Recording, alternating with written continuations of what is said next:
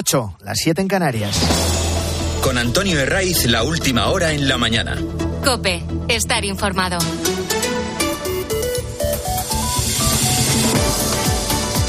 Muy buenos días, desde las 6 venimos acompañándote en la mañana del fin de semana de COPE. Es 9 de diciembre, en medio de este largo puente que viene con subida de las temperaturas y lo vamos a notar más a partir de mañana domingo. La protagonista del día es Nadia Calviño, vicepresidenta primera del Gobierno, ministra de Economía, que se ha situado ya en la rampa de salida del Ejecutivo. Hace apenas 2 semanas que, como el resto de miembros del Consejo de Ministros, prometía su cargo ante el rey. Prometo, por mi conciencia y honor, cumplir fielmente las obligaciones del cargo de vicepresidenta primera del Gobierno y ministra de Economía. Después de la promesa, llegaba ese momento simpático a lo Benny Hill, porque Nadia Calviño no se aclaraba dónde tenía que colocar. En realidad fue una especie de baile de la yenca, izquierda, izquierda, derecha, derecha. Bueno, 2 semanas después de aquella escena, 2 semanas después de tomar posesión, ha puesto fecha de caducidad a su presencia en el gobierno de Sánchez. Es verdad que todavía no sabemos el día concreto, que va a dejar de ser ministra y por tanto vicepresidenta, pero lo que es seguro es que sale del Ejecutivo para presidir el Banco Europeo de Inversiones. Tampoco ha sorprendido esto a casi nadie, porque es algo en lo que Calviño viene trabajando desde hace meses. De hecho, Sánchez la ratificó en el cargo conociendo que su gran objetivo era la presidencia de este banco, y su continuidad en el gobierno formaba parte de la estrategia para reforzar su candidatura. El problema es que no lo tenía nada fácil, porque es un puesto que exige reunir un consenso en el seno de la Unión realmente mayoritario, y enfrente tenía duros competidores. Ahí estaba la comisaria europea de competencia, la danesa Margaret Vestager, o el exministro de Finanzas italiano Daniele Franco. Al final solo los apoyos necesarios estaban al alcance de Nadia Calviño y lo ha conseguido. ¿Por qué tanto interés en este cargo? Bueno, son de esos puestos que son una golosina. Primero por la relevancia. Es una institución financiera con peso en el seno de la Unión, aunque sea desconocida para la gran mayoría. No hay que confundirla con el Banco Central Europeo, que es el organismo que marca el precio del dinero y por tanto también el interés, por ejemplo, que luego tenemos que pagar por las hipotecas. El Banco de Inversiones es, para que todos nos entendamos, el brazo financiero de la Unión Europea. De todas las funciones que tiene, la principal es conceder financiación para proyectos de la Unión, tanto dentro como fuera de ella. Y ahora que hablamos mucho de las ayudas, de los fondos Next Generation, para hacer frente a las consecuencias de la pandemia, este banco es el que concede también la pasta. O para la transición climática, eso que tanto interesa a los burócratas de la Unión. Hay previsión de que el banco que va a presidir Calviño reparta más de 100.000 millones de euros en préstamos para invertir en energía renovable y en eficiencia energética. De ahí la importancia del puesto, al que por primera vez en la historia llega una mujer, por primera vez también una española, que antes había querido dirigir el Fondo Monetario Internacional, que había querido coger también la batuta del Eurogrupo, no lo consiguió, así que podemos echar mano del refranero castellano con aquello de a la tercera, pa' la vencida. La relevancia de la institución no es la única razón que ha llevado a esa pugna entre candidatos tan fuerte. Otra es el sueldo. Para Calviño supone multiplicar por 4 lo que gana ahora de ministra. Se acerca a los 400.000 euros. Está entre 380 y 390.000 euros brutos al año. Lo que supone, bueno, si lo traducimos al mes, 31.700 euros. Esto admite poca discusión sobre si está bien pagado o no. O no lo sea. Igual alguno dice que no está bien pagado. Una vez que la todavía ministra vio el camino despejado, compareció sin ocultar esa sonrisa que confirma aquello de objetivo conseguido. Es la primera vez que España va a liderar el Banco Europeo de Inversiones, una institución fundamental para la economía europea, el brazo financiero de la Unión para financiar las políticas europeas, que tendrá además un papel aún más importante en el futuro para financiar la transición verde, la reconstrucción de Ucrania o reforzar el papel de Europa en el mundo. Este Banco Europeo de Inversiones está en Luxemburgo, y el mandato de Calviño va a ser por 6 años. ¿Hasta cuándo va a ser ministra? ¿Hasta cuándo va a estar en el gobierno de Pedro Sánchez? Bueno, ese nombramiento en Europa no es de hoy para mañana. Todo lleva su curso. Primero hay que oficializarlo, y eso lo hará la Junta de Gobernadores de la institución el miércoles. Su toma de posesión está prevista para el comienzo del año 2024 y a partir de ahí se gestionará la fecha concreta en la que Calviño saldrá del gobierno. Ella no lo ha querido precisar. Es prematuro hacer ningún tipo de especulación porque solo ahora que se ha tomado la decisión empezaremos a tomar contacto con el banco y entrar en el detalle de los procedimientos y ver cómo qué opciones hay en este sentido. En ese momento, incluso ahora, cuando ya sabemos que se marcha, pues ha empezado a glosarse la figura de Nadia Calviño, que llegó al gobierno de Sánchez hace 5 años con la etiqueta de tecnócrata, pero que ha salido con un perfil completamente político. En todo este proceso largo, complicado, que ha permitido llegar a la presidencia del Banco Europeo de Inversiones a Nadia Calviño, pues la todavía vicepresidenta se ha visto salpicada por el caso de su marido. Una compañera de la ministra, la exsecretaria de Estado de Economía, Ana de la Cueva, fichó al marido de Calviño cuando llegó al frente de Patrimonio Nacional. La maniobra era tan burda como vieja. Ah, que no tiene encaje en Patrimonio Nacional, que no tiene el perfil adecuado. Que nadie se preocupe. Que creamos un puesto específico. Y ahí le trataron de hacer un hueco, con un cargo de nueva creación, coordinador de estrategia comercial y de marketing en Patrimonio Nacional. El sueldo, tampoco menor, 80.000 euros al año. Se filtró y como Calviño no quería renunciar a su carrera, el marido sí que tuvo que renunciar a su puesto. Antes ya incluso había sido noticia porque la consultora en la que trabajaba recibió cerca de 1 millón de euros en ayudas del Instituto de Crédito Oficial en plena pandemia. Este es uno de los borrones de la hoja de servicio de Nadia Calviño. Y luego también su presencia en el gobierno nos deja el pulso con la ministra de Trabajo, Yolanda Díaz, en muchos envites, a cuenta de la reforma laboral o, lo último, por la reforma del subsidio de desempleo. Lo que es evidente es que este nombramiento es una victoria no solo de Nadia Calviño, que lo es, también de Pedro Sánchez, y en buena parte es un triunfo de España, porque una ministra española, porque una representante de nuestro país accede a un cargo, a la presidencia de un banco que, como hemos dicho, como hemos recalcado, tiene mucha importancia. Sobre su sucesor, ¿qué? Bueno, Sánchez ha dicho que lo tiene seleccionado desde hace tiempo. Se barajan varios nombres, algunos desde dentro del gobierno, como los ministros José Luis Escrivá o María Jesús Montero, o incluso el director de la Oficina Económica de Moncloa, Manuel de la Rocha. También se habla de la posibilidad de que Sánchez recurre a alguien de fuera. Veremos.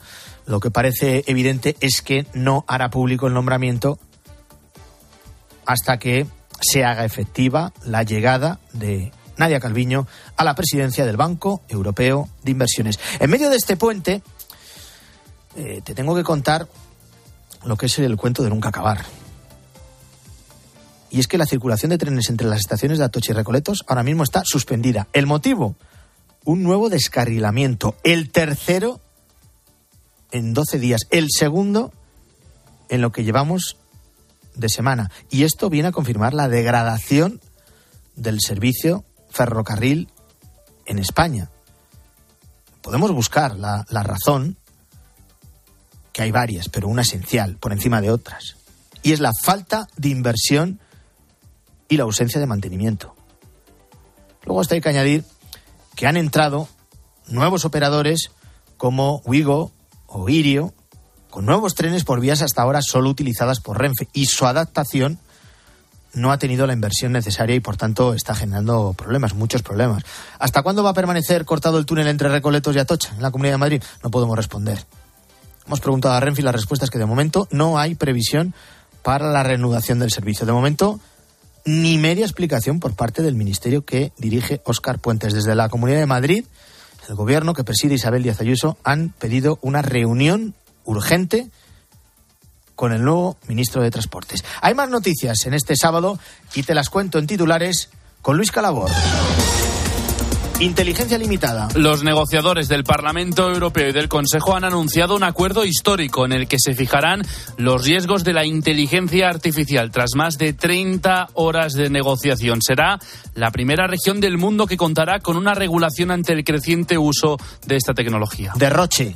Implantar el catalán, el euskera y el gallego en la Unión Europea costaría a España al menos 132 millones de euros al año, 44 millones cada una de las lenguas para contratar traductores e intérpretes. El precio lo ha fijado la Comisión Europea en un informe preliminar solicitado por el gabinete de Pedro Sánchez. Sin oposición. El presidente de Rusia, Vladimir Putin, ha confirmado su intención de presentarse para las próximas elecciones presidenciales del próximo 17 de marzo. Putin llegará en 2024 a los 20 años de poder en Rusia, divididos en dos etapas.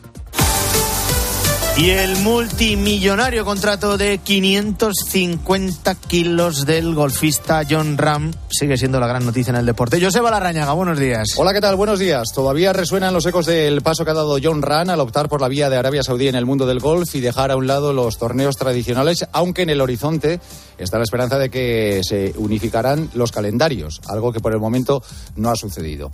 Ese paso ha suscitado todo tipo de opiniones, como no podía ser de otra manera. Las favorables se resumen en el si me lo ofrecen a mí, me voy de cabeza. Y las críticas se centran en el origen de la iniciativa. Arabia Saudí, con todo lo que ello conlleva desde la parte social y las condiciones que se viven allí. Lo cierto es que a la hora de la verdad hay muy pocos casos de gente que se ha negado a recibir importantes cantidades de dinero por su origen. Las críticas normalmente se producen antes. Así llegamos a la 15ª jornada de Liga, que nos deja un Betis Real Madrid esta tarde en Sevilla con muy buena pinta. Isco está en el foco, ya que será el jugador a vigilar por los de Ancelotti después de que haya recuperado su mejor fútbol. Y mañana el Barça recibe al Girona, un partido muy interesante. El Barça viene de un subidón tremendo tras ganar al Atlético de Madrid. Y qué decir del equipo de Michel, que sigue viviendo un sueño, sigue en lo más alto y mañana quiere demostrar en el Olímpico de Montjuic que no es flor de un día y que si está ahí es para quedarse. No lo va a tener fácil. Vamos a ver. Feliz fin de semana de puente y feliz tiempo de juego. Antonio de Ray. La mañana. COPE. Estar informado. La NASA ha publicado su primer informe sobre la existencia de ovnis, objetos volantes no identificados. Algo de importancia debe tener, Gaona. Lo que han dicho al final es algo así como no tenemos idea de lo que son los ovnis, ufos o fanis o como quieras llamarlo. En COPE de 10 de la mañana a 2 de la tarde, los sábados y domingos, el mejor entretenimiento lo encuentras en fin de semana con Cristina López Slichting. Buenos días. En el sorteo del Eurojackpot de ayer, la combinación ganadora ha sido 2, 8, 28, 32 y 37, soles 3 y 6. Recuerda, ahora con el Eurojackpot de la 11, todos los martes y viernes hay botes millonarios. Disfruta del día. Y ya sabes, a todos los que jugáis a la 11, bien jugado. Hemos reforzado los activos culturales urbanos mejorando su infraestructura y accesibilidad. Ahora Maracena trabaja por impulsar la cultura como motor de desarrollo económico, con nuevos activos y equipamientos. Los fondos europeos permiten una mayor cohesión social. Ayuntamiento de Maracena, Fondos FEDER, una manera de hacer Europa. Hola Carlos, ¿conoces algún programa de nóminas y contabilidad para el campo? Claro Rosa, los mejores. Monitor Informática tiene el único programa de nóminas pensado para el campo. Realiza el cálculo por jornadas reales o todo el mes y en contabilidad incluye la general y analítica. Pero será caro, ¿no? ¿Qué va? Solo pagarás una tarifa plana de 52 euros al mes. Monitorinformática.com. Tu éxito, nuestra tecnología. 910 030 030. Llega la venta privada, exclusiva para clientes con tarjeta El Corte Inglés, con descuentos de hasta el 30% en más de 1.000 marcas. Moda, lencería, accesorios, zapatería, deportes, hogar. Solo hasta el 11 de diciembre, venta privada en exclusiva para clientes con tarjeta El Corte Inglés. En tienda, web y app. Tarjeta emitida por Financiera El Corte Inglés y sujeta a su aprobación. Consulta condiciones en elcorteinglés.es. Antonio de Ray. La mañana. COPE. Estar informado. Estamos en medio de este megapuente de la Inmaculada, días en los que la DGT ha previsto que hasta mañana domingo haya 8 millones de desplazamientos por carretera. De hecho, puede que tú ahora mismo nos estés escuchando de viaje. Y todo en una semana con el precio de los carburantes a la baja. El de la gasolina se encuentra en su mínimo de todo el año. Llenar el depósito del coche, uno de 55 litros, de media cuesta en España 86 € si es de gasolina, 84 si es de diésel. La pregunta es, ¿va a durar mucho esta tendencia? Es una de las cuestiones que vamos a preguntarle en la mañana del fin de semana de COPE a las 8:15, 7:15 en Canarias, a Nacho Rabadán, que es director general de la Confederación Española de Empresarios de Estaciones de Servicio. Nacho, ¿qué tal? Muy buenos días. Hola, buenos días, Antonio. ¿Qué tal? ¿Cómo estáis? Muy bien. Bueno, en esta misma fecha, el año pasado, llenar el depósito medio de 50 litros con gasolina 95 costaba algo más de 83 €. Hoy, de media, bastaría con pagar unos 78 €. El litro está 10 céntimos más barato y algo similar pasa con el diésel. ¿Cuál es la razón principal de este descenso? Pues las desavenencias que hemos visto en el seno de la OPEP, que ahora comentaremos. Eso sí, un matiz, está 10 céntimos más barato, pero claro, el año pasado por estas fechas todavía teníamos los 20 céntimos. No sé si nos acordamos ya o ya como va todo tan rápido, ya se nos ha olvidado, ¿no? Pero claro, estando 10 céntimos más barato pagábamos un poquito menos, porque claro, estaban los 20 céntimos en vigor, ¿no? La bonificación universal. Para nosotros sigue estando inasumiblemente caro. Claro, para el común de los mortales, ¿no? Que no está en el día a día de estas cuestiones, dice, recorte de la OPEP. No, pero hay un matiz que es muy importante. Son recortes voluntarios de la producción. ¿Esto qué significa? Que no toda la OPEP está de acuerdo en recortar la producción. Hay algunos países liderados por Arabia Saudí y Rusia que sí quieren recortar la producción, y eso es lo que se llama recortes voluntarios de la producción. Dice, bueno, pues nosotros recortamos, son los principales productores, con lo cual eso se nota al final, ¿no? En el flujo final que sale de la OPEP Plus, que abastece un 40% del petróleo de todo el mundo. Ahondando en este contexto internacional, llega en un momento con un conflicto en Oriente Próximo que en un principio hacía presagiar a los analistas meses duros a la hora de ir a la gasolinera. Quizá la razón haya que buscarla en que el conflicto entre Israel y Hamás sigue localizado y no se ha escalado a los países del entorno, ¿no? Sí, desde luego, eso es una buenísima noticia. Yo recuerdo algunos días o semanas después de los ataques de Hamás del 7 de octubre, el temor era precisamente eso, ¿no? Que escalara y se regionalizara en todo Oriente Medio esa situación de tensión o de guerra directamente, los problemas que podría significar un bloqueo del estrecho de Hormuz, etcétera, etcétera. Son unas relaciones muy complejas. Arabia Saudí es el principal comprador de armas de Estados Unidos. Pero por otro lado, Irán ahora está buenas, vamos a decir, con Estados Unidos, porque lo que comentábamos antes, están levantando las sanciones y eso le va a permitir ingresar muchos dólares, ¿no? a Teherán. Pero al final es eso, en cuanto los mercados han visto que hay división en el seno de un cártel que controla casi la mitad de la producción de petróleo del mundo, pues están viendo que va a haber desavenencias y que por tanto va a haber más oferta petrolera. Esto unido a una demanda, es decir, un termómetro de la economía que no acaba de carburar del todo bien. Todo el mundo se esperaba que la demanda china pegara un subidón y no está produciéndose tal subidón, con lo cual a mayor oferta o previsión de mayor oferta, porque no hay un acuerdo férreo en el seno de la OPEP, y una demanda débil, pues el punto de corte entre las dos líneas, oferta y demanda, es más bajo y por lo tanto el precio es más bajo, con lo cual para los consumidores fenomenal. Y para las estaciones de servicio también, es decir, porque los primeros sufridores de los precios altos son los automovilistas que tienen que llenar los depósitos todos sus días. Con los precios altos lo hemos recordado alguna vez. El único gran beneficiado en este caso es el Estado, es el Gobierno, porque es el que más recauda. Sí, correcto. En cualquier caso, con los precios bajos, aquí la banca siempre gana, ¿no? Esto que se dice en Las Vegas, pues aquí lo mismo, pero con la administración. La administración siempre gana. Si los precios están muy altos, como hay una parte que es porcentual, que es el IVA, pues la administración recauda más. Pero con los precios bajos, en los niveles en los que estamos ahora aproximadamente, la mitad más o menos de un litro de gasolina ya son impuestos. Si el precio, como hay una parte fija, si el precio es más alto, ese porcentaje de impuestos que representa del PVP total que se ve en el surtidor, pues baja, ¿no? Si está a 2 euros. Pero claro, estando a 1,54 como está ahora, pues es prácticamente la mitad. Con lo cual, la Administración siempre gana. Nosotros reclamamos, como hemos hecho ya muchas otras veces, una revisión de la fiscalidad. Se han ampliado las rebajas fiscales a la electricidad.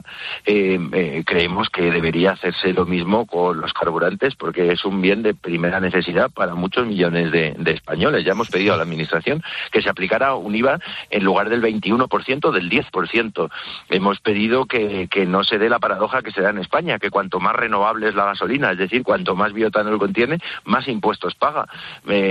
Queremos una revisión de la fiscalidad energética integral y absoluta, pero de momento, pues nada, a ver si ahora que ya el gobierno ha dejado de estar en funciones, pues nos recogen el guante.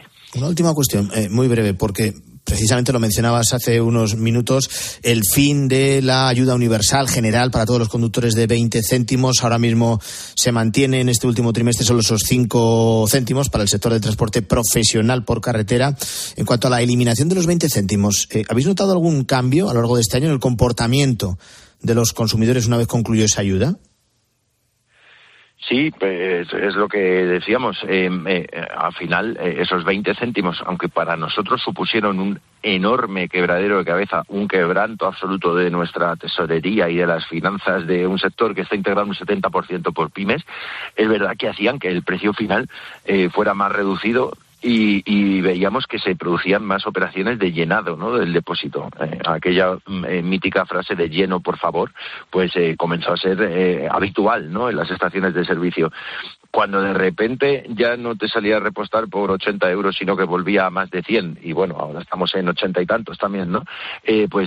Ya no hay tanto lleno, por favor, ya hay más piensas? 20 euros, 30 euros, lo que necesite, ¿no?, para ir a ver a la familia el fin de semana o para ir de casa rural con los amigos, ¿no? Bueno, el contexto internacional lo hemos analizado, influye sin duda alguna en el precio de los carburantes. Vamos a seguir pendientes de su evolución. La buena noticia es que en este puente hemos registrado esos descensos que te contábamos al principio y que hemos analizado en la mañana del fin de semana de COPE con Nacho Rabadán, director general de la Confederación Española de Empresarios de Estaciones de Servicio, al que yo le agradezco mucho que haya estado con nosotros en este sábado. Feliz día, gracias. Os lo agradezco a vosotros por contactar también cuando baja. Muchas gracias, Antonio. Buen día. Saludos, adiós, buen día. Volvemos al kiosco. Saludo de nuevo a Guillermo Vila. Buenos días. Hola, Antonio, ¿qué tal? Con los artículos de opinión, los editoriales de los periódicos de este sábado. Vamos a ver qué dicen los columnistas y los editoriales del nombramiento de Nadia Calviño como presidenta del Banco Europeo de Inversiones. Es una muy buena noticia para España. Arranca la editorial del Mundo, que dice, eso sí, que sería deseable que quien la sustituya en el gobierno tenga el peso suficiente para frenar el radicalismo de Yolanda Díaz. A veces sostiene en su editorial que Calviño pone fin a sus responsabilidades sin ninguna reforma relevante. La Razón asegura que a nadie se le escapa que en el acuerdo ha entrado la futura política de ajuste fiscal comunitario, una reducción de la capacidad de gasto público del Estado que no gusta nada a Yolanda Díaz, más partidaria de la deuda. Los periódicos también evalúan cuál es el peso real que va a ganar España con los organismos internacionales con el nombramiento de Calviño. Jesús Ribasés, en La Razón, dice que la noticia es positiva, pero no cree que vaya a hacer que España gane peso específico en una Unión Europea que, recuerda, adopta sus decisiones sin que apenas influyan las posiciones españolas. Lo de Calviño es la constatación de que la agencia de colocación socialista funciona muy bien, resume Paco Maruenda. Interesante también el análisis de Ignacio Camacho en ABC. Calviño estaba poco cómoda en la política de trincheras, apunta, y perdía demasiadas batallas internas con la extrema izquierda. Sobre la amnistía y los primeros pasos de la legislatura encontramos también varias opiniones en la prensa de hoy. Si te he visto no me acuerdo, titula su artículo Juan Manuel de Prada en ABC. Su tesis es que el doctor Sánchez piensa que la gente que protesta hoy contra la amnistía terminará aceptándola. Jorge Bustos analiza en El Mundo, por su parte, el libro que acaba de publicar Sánchez, o que le han escrito a Sánchez, Tierra Firme. Tierra Firme, escribe Bustos, para los propios. Barro frío al otro lado del muro.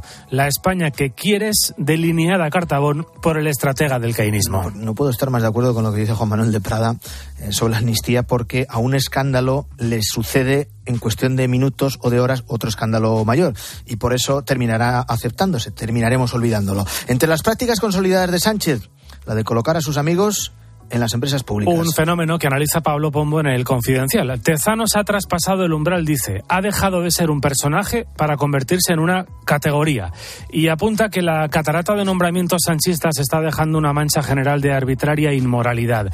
En esta misma línea, por cierto, escribe Antonio Jiménez en El Debate. Sánchez no busca la excelencia profesional y el conocimiento de la materia en sus colaboradores, sino la obediencia fiel y perruna que le sirva para la obtención de sus fines políticos. Hay que mirar a Rusia, donde hoy la prensa apunta a que Putin, Vladimir Putin, se va a presentar nuevamente a las elecciones. Y dice El País en su editorial que Putin adornó ese anuncio como un gesto de sacrificio por el pueblo ruso. Y concluye, no puede darse por seguro que una caída de Putin abriera paso a un régimen mejor, pero es indudable que los ciudadanos rusos merecen algo mucho mejor que el liderazgo de Vladimir Putin.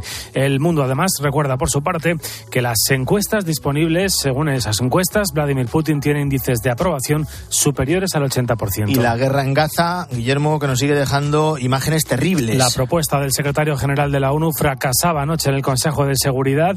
El secretario general apelaba a razones humanitarias para impulsar el cese de las hostilidades, pero Washington asegura que jamás no busca una paz duradera. Gracias, Guillermo. Adiós. Llama a la puerta César Lumbreras. Llega Agropopular con su cornetín convocando a todas las gentes del campo. Que tengáis un feliz sábado.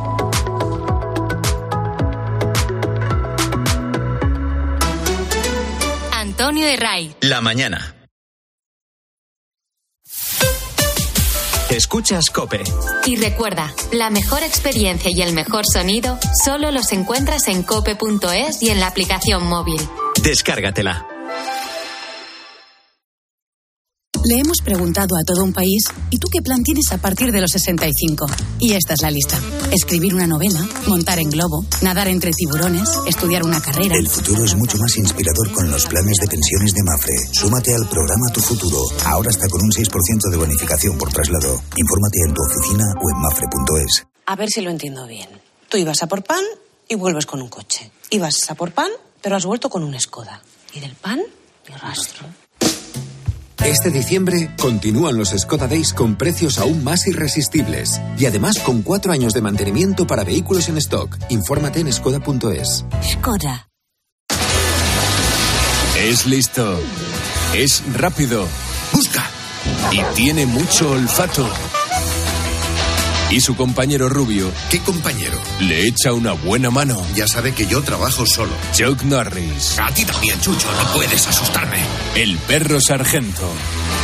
El domingo, a las 9:15 de la noche, en 13. ¿Tienes ya el cordero de Navidad? Pues ahora, en El Corte Inglés, comprando 2 piernas de cordero lechal, te llevas 3. Compras 2 y te llevas 3. Y lo mismo en todos los espárragos El Corte Inglés Selection, en las tarrinas Häagen-Dazs, los bombones Lindor y en miles de productos más. Llevas 3 y pagas 2. Llevas 3 y pagas 2. Supercor, Hipercor y Supermercado El Corte Inglés. ¿Qué necesitas esta Navidad? Tú, yo y una copa de Fuentespina, Ribera del Duero. Siempre se disfruta con Fuentespina. Lo tiene el metre y el artista, el viajero y la taxista. Lo tiene el que trae el roscón y hasta tu primo tostón. Es un extra de ilusión. El 1 de enero, cupón extra de Navidad de la 11. Con 80 premios de 400.000 euros. Por solo 10 euros, cupón extra de Navidad de la 11. En Navidad, todos tenemos un extra de ilusión. ¿Lo tienes tú? A todos los que jugáis a la 11, bien jugado. Juega responsablemente y solo si eres mayor de edad. ¿Qué música escucha la cantante de moda? Pues de todo. Rap, pop, música clásica, trap, flamenco, rumba, fados, tangos, reggaetón. En nuestra gama Citroën Sub también sabemos de versatilidad. Aprovecha este mes los días Sub y elige el tuyo con hasta 8.000 euros de ventaja adicional. Entrega inmediata en unidades limitadas. Citroën. Condiciones en citroen.es. Hoy en Ahorrar es Fácil con Iberdrola, ¿cuánto se ahorra con placas solares? Hasta un 70% en la factura. O dicho de otra manera, en un año podrías comprarte una bicicleta nueva. En Iberdrola queremos que entiendas al 100% la eficiencia y el ahorro. Y que además puedas disfrutarlos.